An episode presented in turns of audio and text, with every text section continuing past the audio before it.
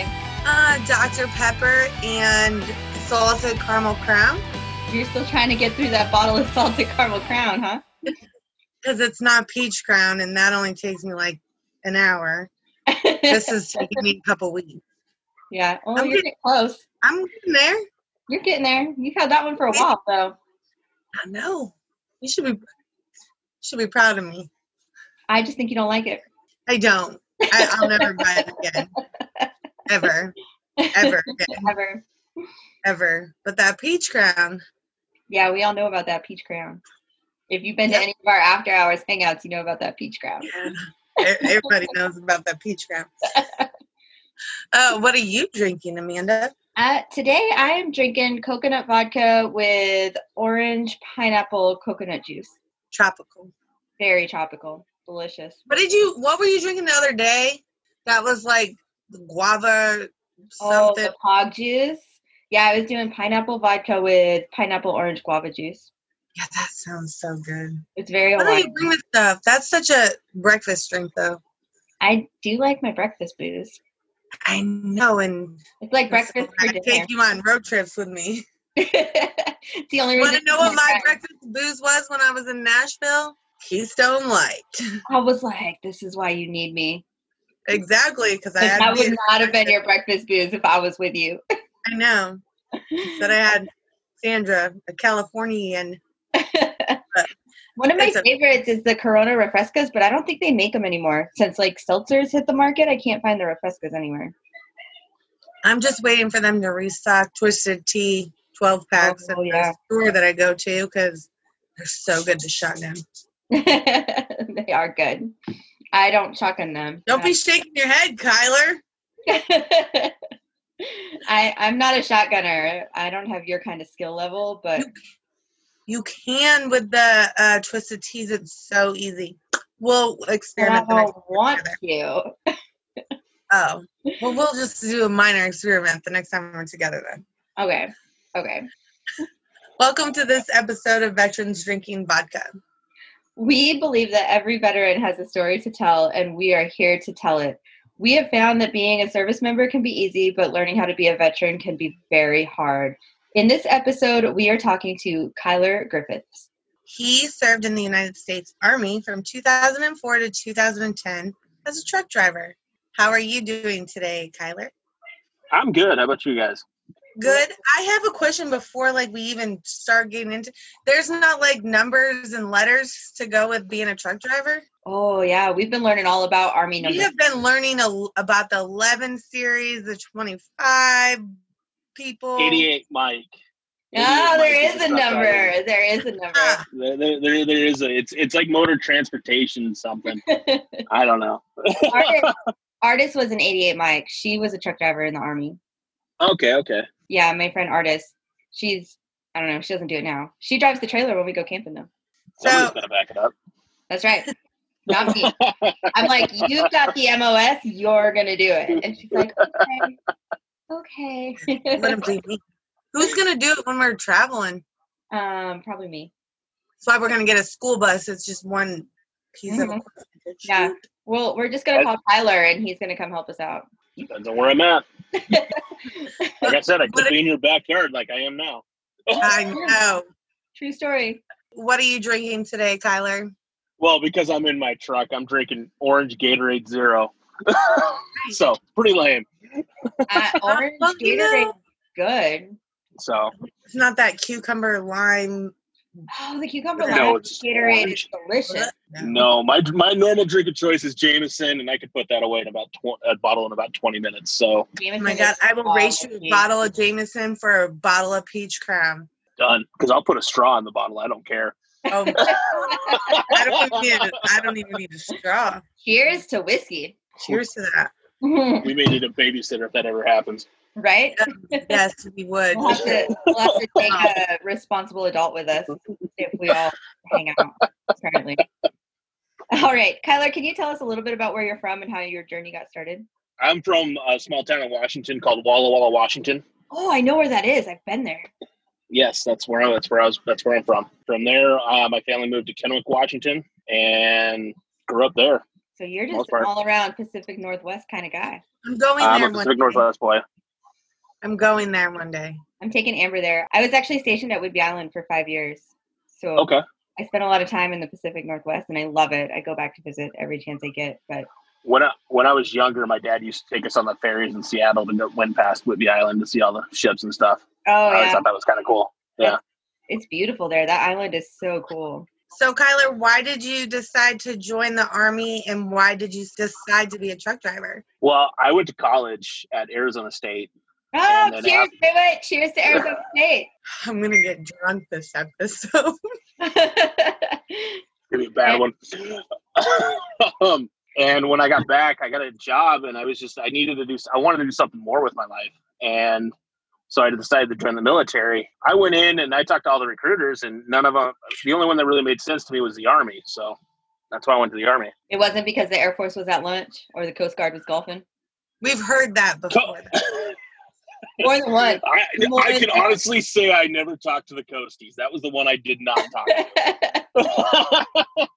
but yeah, I went and talked to the Navy, and Navy guy was just throwing stuff out I just wasn't interested in. And Air Force, it was kind of like, eh. and then the Army, the Army, because the original story, I didn't go in as an 88 Mike. My MOS had to be changed while I was in basic training. So, what did you go in thinking you were going to do? It was a thir- called 13 Fox, I think, and it was an Oh MLRS, God. multiple launch rocket system. I feel like we need a flow chart for all these numbers.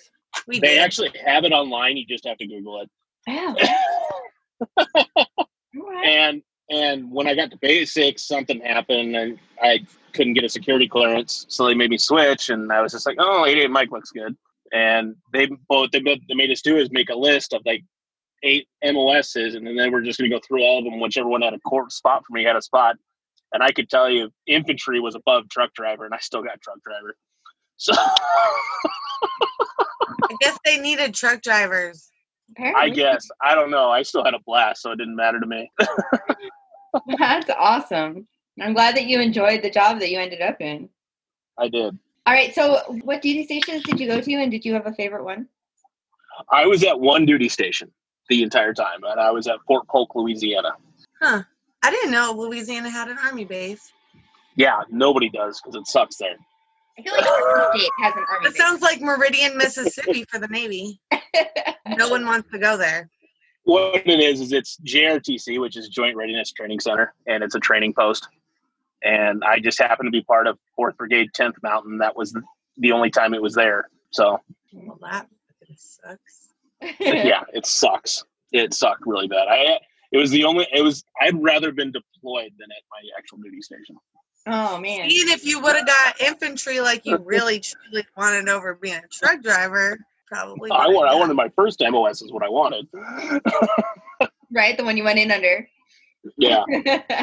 so, do you have a good story you can tell us from while you were active duty? Yeah, I do. I gotta think of one that's kind of appropriate. There's no, we don't have a um, restriction on any story that you choose to tell. We are not Okay. correct on this podcast. okay, so when we were in Iraq, we were setting up the radios and everything in the trucks, and so as we were setting them up, we had battalion. We have two radios. We got our company net and our battalion net because we had to stay in contact with both of them. And we got battalion net set up so we could listen to the what was going on in battalion net. But our company one wasn't set up yet, so we were working on that. And all of a sudden, over battalion net was all we heard is, "Hey, can you hear me?" Face.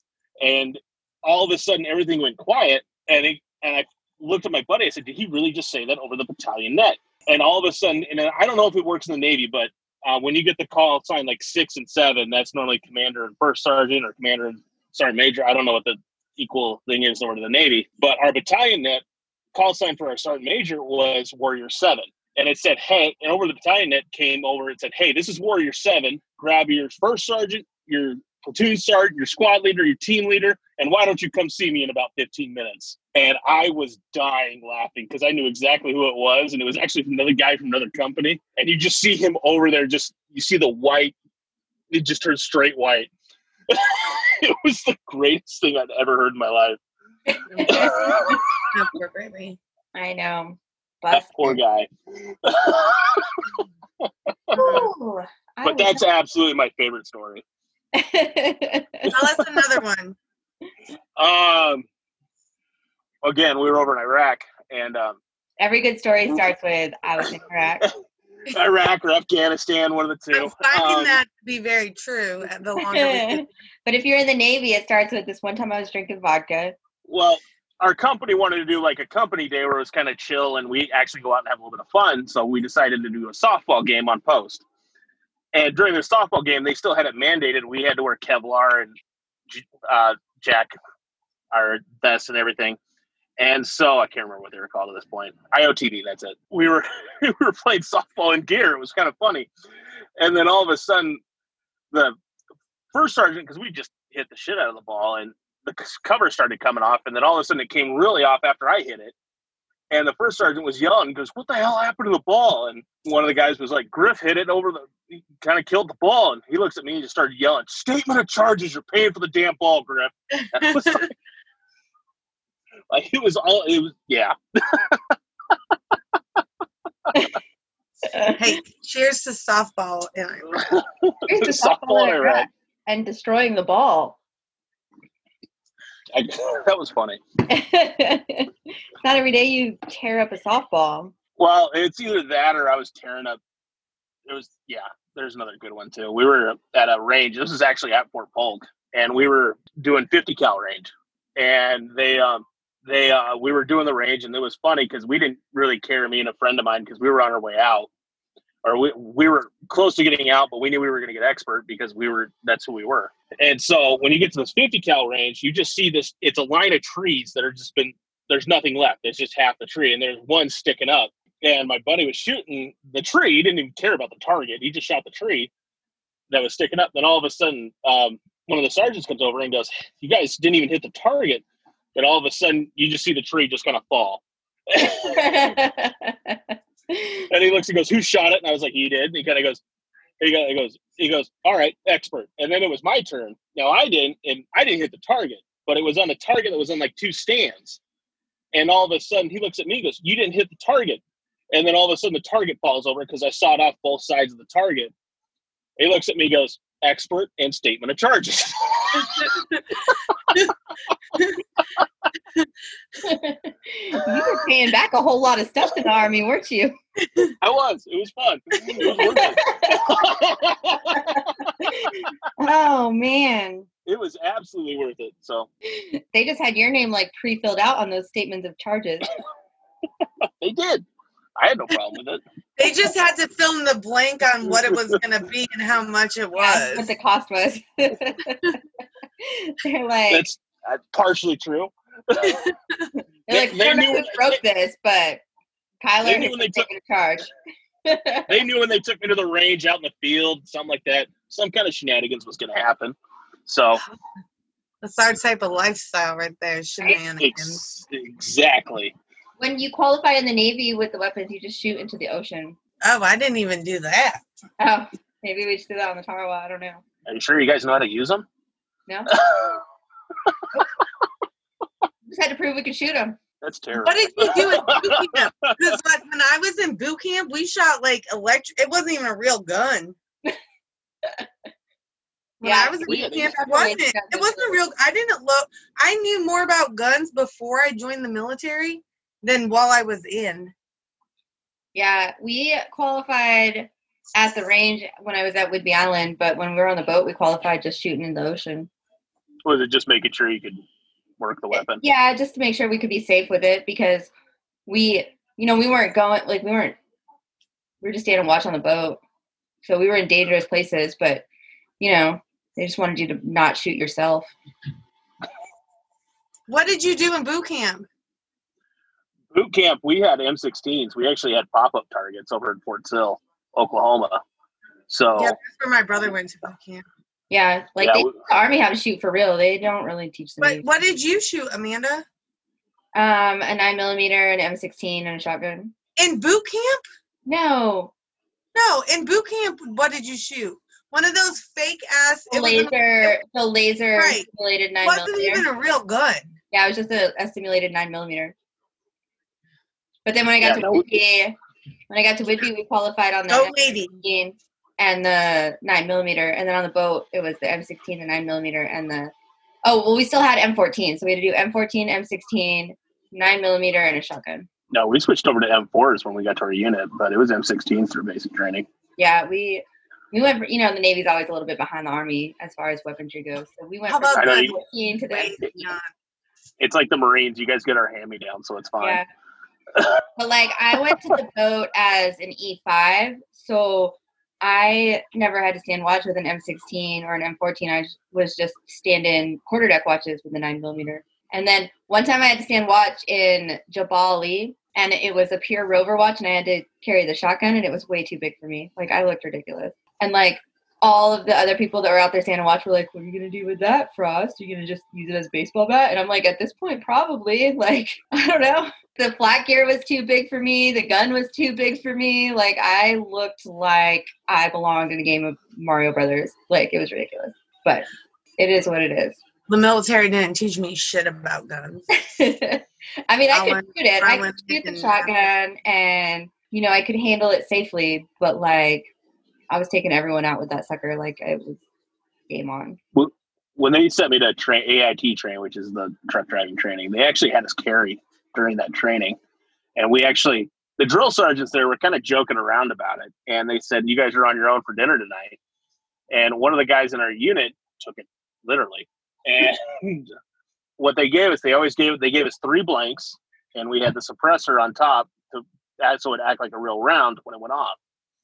And he took the cap off, he took his cleaning rods, shoved it down the barrel of his rifle, and then actually went and shot a squirrel for dinner. Oh my god. I was, Go hungry. I was dying. I was laughing so. That's some country stuff right there. I was just thought like this dude's straight country. Got it, Where was he from? Georgia, Oh yeah. Like the backwoods of Georgia. Like backwoods of Georgia. He, he had the thick accent and everything. I was laughing so hard. Oh my god. He's like, I got a squirrel. He came out with a he he had it by the tail. Cleaning rod was through it, and he goes, "I got dinner." all of a sudden, all the field food, field food came, and he just goes, "You guys were joking." Like he was like, I'm not about to go hungry, fools. exactly. Like, don't play with me. I was like, "Don't mess with that guy." But yeah, was a that's good one. someone I would want in a foxhole with me for sure. That's ingenuity at its finest. Like he could probably make a weapon out of anything. scary at one point. you know, if you came down to like the zombie apocalypse, like that's my best friend. Well, you ain't gonna Yeah. be my friend because you can't even hold a shotgun. I can hold a shotgun; it's just too big. I can uh, do some other really creative shit that my uncle taught me how to do. Oh yeah. I got a turkey barrel can. for a shotgun. You're fine. It's shorter. Most it's illegal, so I can't talk about it on the podcast. But I'll protect you. Don't worry. Oh, I already. You said your uncle. We're good to go. like I always joke that I was raised by wolves, but it's true. Just get some of that beef jerky with you. Yeah, that beef. I forgot about the beef jerky. I'll never forget that. Eventually, after all of our shenanigans are done and we're done killing squirrels with guns and, and that kind of thing. Not Uh, even a gun, the cleaning rod. Yeah, we're, we're done like finagling ways to kill dinner in the army. We have to transition from being in the military to being a veteran. How was your transition? My transition was actually really interesting because honestly, I didn't want to get out, but I didn't want to stay in Fort Polk either. And so when they took me into retention, they said, "Hey, you know, you're in a fenced-in unit. Um, you're gonna." I was more than happy to deploy with them because it was right between the time of stop loss, and I was just all like, "But I didn't want to stay in Polk." And they said, "Well, you can only stay in Polk." I was like, "If I'm staying in Polk, I'm getting out." They called my bluff. I got out. so that's kind of where that ended up at. But getting out, yeah, it was rough. That's kind of how I got out. so when you got out, what did you end up doing? Um, when I got out, I moved back to Washington for a little while. Um, decided that that wasn't for me. The area wasn't for me, and I used my degree and got a job in Chicago and moved to Chicago. And when I went to, when I got to move to Chicago, I decided because my degree's in um, business administration that that wasn't for me. And so one of my buddies who was in the military with me called me up and says, "Hey, what do you, what do you think about driving truck?" And I said, "I I don't know." He kind of goes, "He goes, you don't like people. You like to be by yourself. It's the perfect job for you." So I started doing that, and I've been doing that for the last seven years. So, I think that that um, that you went back to Washington and it wasn't to you, so you go to Chicago. Like if if Washington was not going to be for you, I don't see. What were, Chicago was, just it was what were you hoping to uh, accomplish in Chicago? Chicago. It was a veteran-owned brewing company that Oh. wanted me to come work for them. Well, okay. that answers I that question. I don't know if they're still Okay. around, but yeah, that's why I went up there. Okay. Because that's a huge that is a huge change. Not only going so you're military, you're in Louisiana from Washington and then going back to Washington realizing that's not for even going to Chicago. It was for, it was for a job, and You have a honestly, it hard time even saying it. it- I have a hard time talking about it because I, I mean, honestly, when I moved there, I once I started driving truck, I actually stopped. Uh, the only thing I have there is my driver's license and my. I get mail to a PO box in Oklahoma now, and everything has to do with my license goes to my buddy's house in the area. But now that I've officially moved down to Florida, I got to go get everything changed up. So And what part of Florida are you in? uh, just outside Orlando. Oh, okay. I just went to Panama City Beach for Labor Day and it was gorgeous. Yeah. I like Florida. But I have another uncle, not my crazy uncle, but I have another uncle that teaches fly fishing in Orlando. Oh, nice. So if you're ever interested in fly fishing, let me know. I'll hook you up. I'm still learning the area, so long enough for that. How are you well, I mean obviously you're not home right now. How often do you get to go home? I try to get home at least once a month for about Once a a week. month? Uh, There's nobody at home for me. I it's not. It, I just get out of the truck for a week, and that's about it. That's all I need. Yeah, just a little break. So how is coming back to like talking as a veteran and stuff and and your friend calling you to say, Okay, I realize you don't like people, come drop truck. How was that like? I know that there's a, a community of truck drivers that y'all have your own little thing that y'all can do together. Is that a comparable relationship as far as when you're in the military or as like the veteran community? Are you talking as in truckers together or veterans that are truckers, sort of thing? Yes. that doesn't help me. both. Um, like both. Like, Like, okay, oh, so but I guess- what, like what is the difference between the community of truckers and the community of veteran truckers? some okay, okay. So it, it's it's some of us believe that trucking is like a brotherhood. Like we take care of each other, we take care of our own. But you always have those bad apples, right? And it's the same thing in the military. They drive Like- Swift trucks. We won't get into that. I actually got hit by a Swift truck once. Um, Okay. but the reason I enjoy truck driving so much because in the military everything's structured. You got to be any as you got to be a certain place at a certain time all the time, correct? hmm Yeah. And that's exactly what truck driving is. Essentially, is you got to be a certain place at a certain time, so it maintains that mentality for me, and that's what I actually enjoy about it. Yeah, that and we've heard that quite a bit from from other people that are veterans and truckers that they are able to kind of maintain that military structure while doing what they have to do. Exactly. I mean, that's what I try to keep up, and it, it's actually kept my mind at peace for a lot of it, and that's why I consider it really nice. That's awesome.